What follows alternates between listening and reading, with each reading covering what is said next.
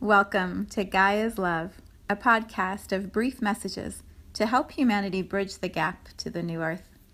My name is Vivian Gerard. It is my delight to be a scribe for consciousness today, sharing the wisdom that flows through from Source. Here we go.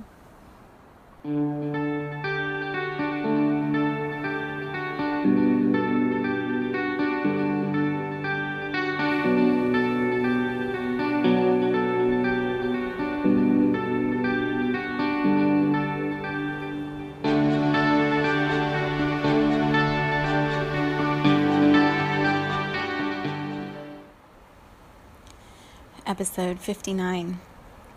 It is Wednesday today, and it is sort of an in between weather day here. It's cloudy and rainy this morning, it's supposed to be sunny and beautiful this afternoon, and that feeling of the seasons changing, the weather changing, you know, it sometimes leaves us a little um, unsure, unclear. It's like we're sitting in the in between. We're sitting in between, and that is a match for what I feel moving collectively with so many of the people that I've been talking to and with what's moving in my life. And there's there's a clearing and then a resettling that is happening for so many people. And the topics are different for each of us. So i'm going to name a couple examples and then i'm going to share a piece of my story and um, trust that it'll guide you in a little awareness or a big awareness about your own journey. So, what I was feeling in my meditation is this topic of trusting, you know, trusting again, like coming back around and renewing our trust, our faith, our belief in whatever it is that we're exploring at this time. So, for some, that might be health you know, you may have um, made it through one round of an illness, or you may have lost a lot of weight and then gained it back. And so there's this sense of can I actually do what I thought I needed to do again? Can I go through all of that again? For some, it is work. You know, if you are being challenged in your career, in your gifts that you're sharing with the world, and perhaps you've been let down by a boss, by a coworker, by a teammate. There's that sense of, can I trust this again? Do I really want to put the time and effort into doing this journey again? For some, it may be relationships. So, your relationship with your spouse, with your child, with your parent, with your friends, with your neighbors, with your Mm, anyone. I was trying to think of more examples. I think that covers everybody. Any family member. You know, when we are disappointed or hurt or let down, and we choose to come back and try again or keep trusting, it takes a lot of courage and commitment. And so that topic of trusting again is what has come up for me the example that I keep thinking of in my meditation is my puppy, our not my, our family dog. He's no longer a puppy. I think he's about three. He was a rescue when we got him, and so we're not quite sure on his exact age, but I believe he's around three years old. So I'm going to share that story, journey, challenge. I'm going to share some of that in this space and allow my story to bring forward for you whatever the matches are in your story, whether it's health or finances or home or work or relationship, whatever it is you're working through. There will be nuggets that I name in my journey with Star, our dog, that will be relevant for you, or you wouldn't be listening to this. And then simply allow it to be an awareness, and awareness brings information. It brings opportunities to shift or change our patterns and our dynamics. So, yeah, star. Oh boy. Um, I've talked about star before in this podcast, and you may or may not have heard the episode.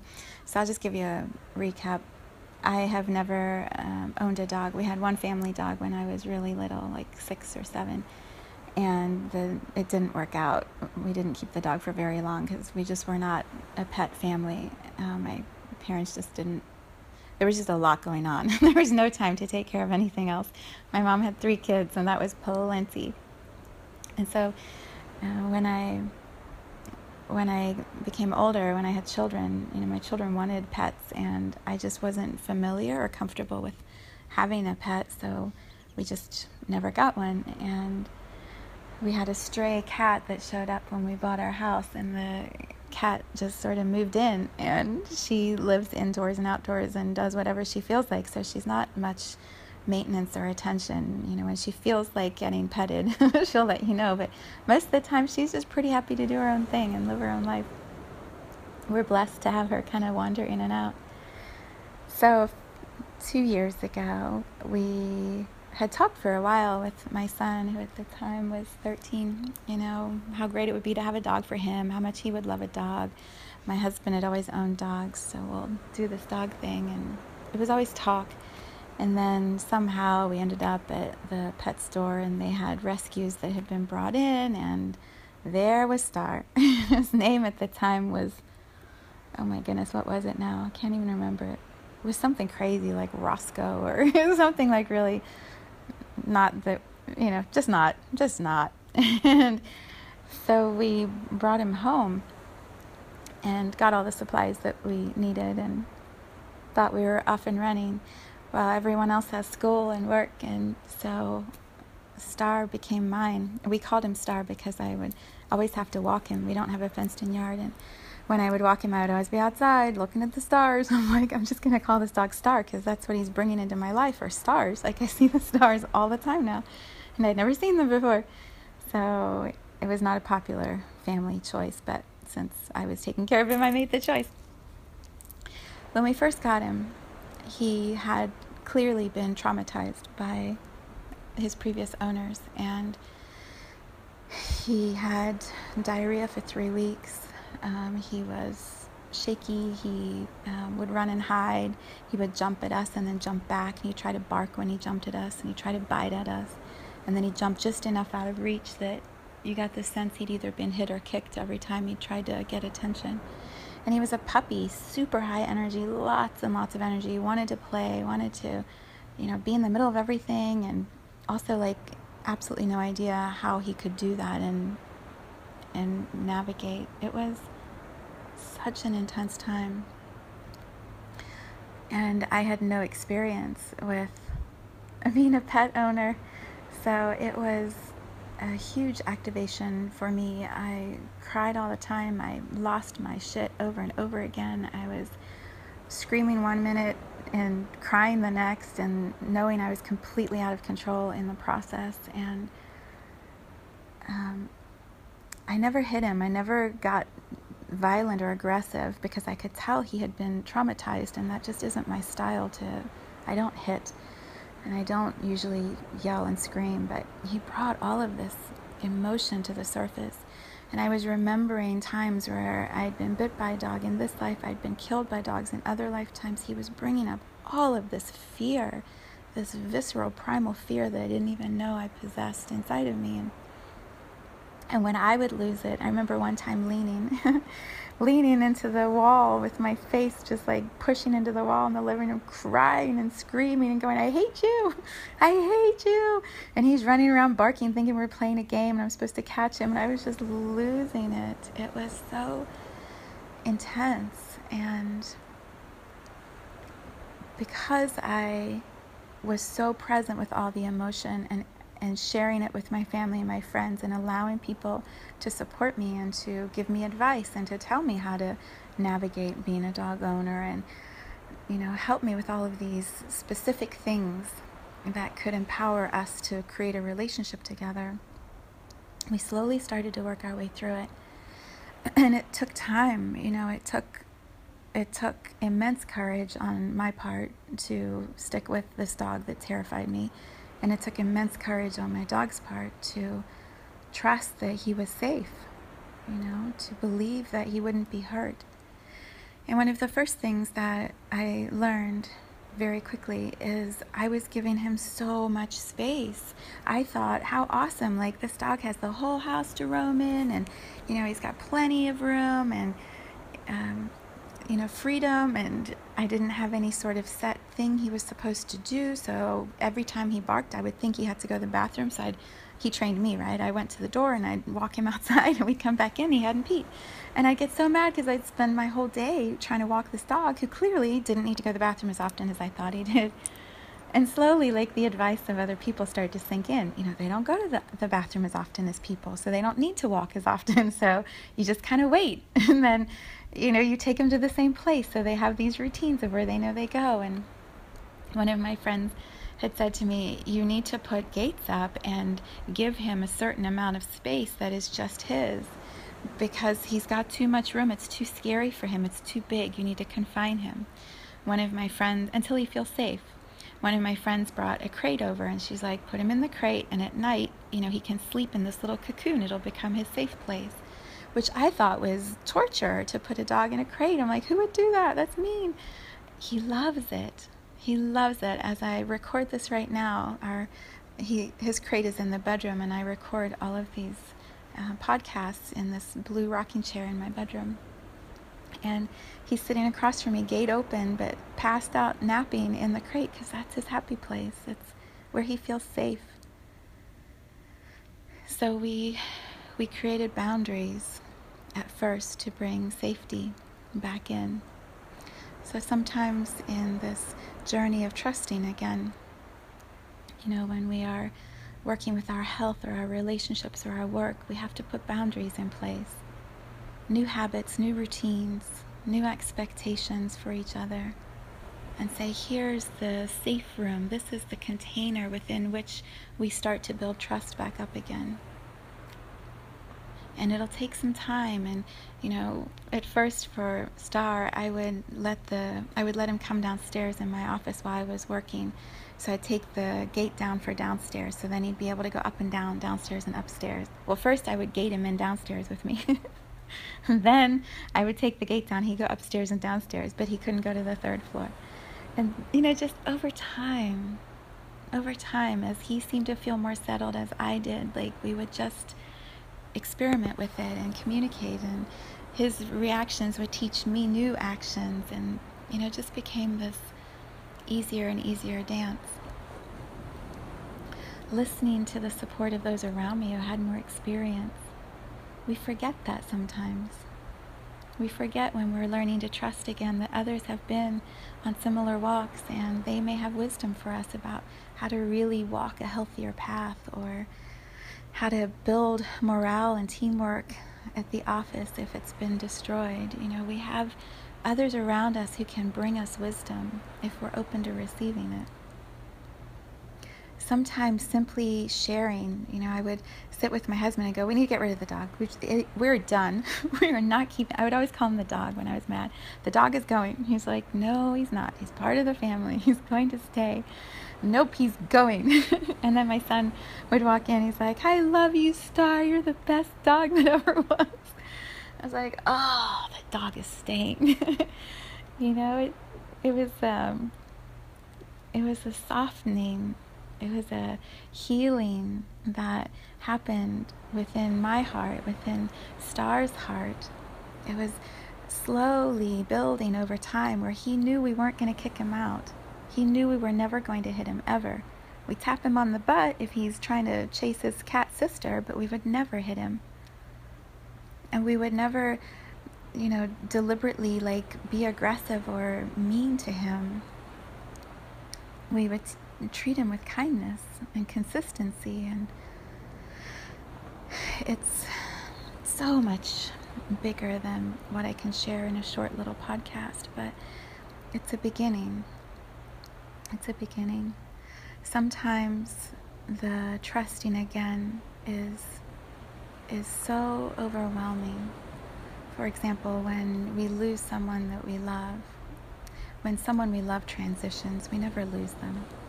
When someone we love transitions and we are still here in this human journey and they are no longer physically around us, learning to trust that their soul, their energy, their love is still something that is constantly going to walk with us the rest of our journey. Trusting that is an immense leap for many. Learning to trust again after a relationship ends or is wounded, it can feel like jumping off a cliff. Is there even the possibility I could ever believe in love or believe in a happy, healthy marriage or believe in a best friendship? You know, is that even a possibility after trust is destroyed? It takes such courage. And it is our choice to claim that and to move towards that. You know, it was a constant choice. I talked about this, I think, Monday. It's a constant choice to say, I'm here and I'm living this moment, this experience, open, full open heart. To come back again and again with Star, even when he would jump at me and scare me and bark at me and try to bite me, uh, to come back again and again and go, We can do this. I know we can do this. We've got this. We're going to figure it out. You're staying, I'm staying. We are a family together. It takes such courage and such commitment. And all of those small choices over and over and over again. So, whatever your match is as you're listening to this, you know, and I said this last night in my Tuesday video. I do a video that's called So Soul Stories. It's on YouTube. And it's an opportunity for me to be eye to eye because there's so much more that is said through the eyes versus just the voice.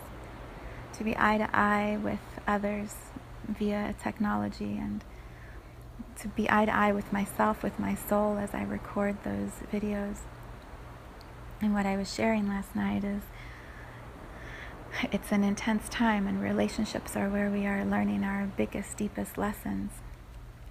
And it's a choice to continually come back and learn more, expand more, be in this human journey in all of its intensity. And keep keep opening up to love. Keep showing up as love. Keep being love. So if you're looking for some eye to eye contact for a little deeper conversation, you know, watch the video and see what it brings up for you. These are very intense times, and it takes lots of support, lots of witnessing, lots of time and contemplation and healing to move through whatever it is we are each going through. So I offer you hope and inspiration and encouragement. Like, of course you can do it. Of course you can do it. You can do anything you set your mind to. You just hold that intention and vision really clearly in your mind's eye. Like me seeing Star laying in the crate, totally zonked out. I told the vet when I went for a visit, it was probably a year or so after we had brought him home. and they had seen me how out of control I was, you know, trying to bring this dog into the vet's office and control him and get shots and then get him home. I was losing it. And I came a year later and they were like, What happened? Who is this dog? What has happened to this dog? And my response, which I hadn't really processed until I said it out loud in the moment, I said, Well, he's meditating with me every day. like, how could he not chill out? he just sighed as I say that. He's like, I'm so sick of her meditation. uh, he's living a pretty sweet life, let me tell you. Mm. okay, um, one last nugget there. I will not be doing a podcast tomorrow. I am going out of town for a funeral to witness the celebration of this beautiful woman's life who I have loved for a long time as a mentor and a beacon of light for myself in my journey. So I will be honoring her and holding space for love to expand in that celebration tomorrow. So I will be back on Friday. Much love.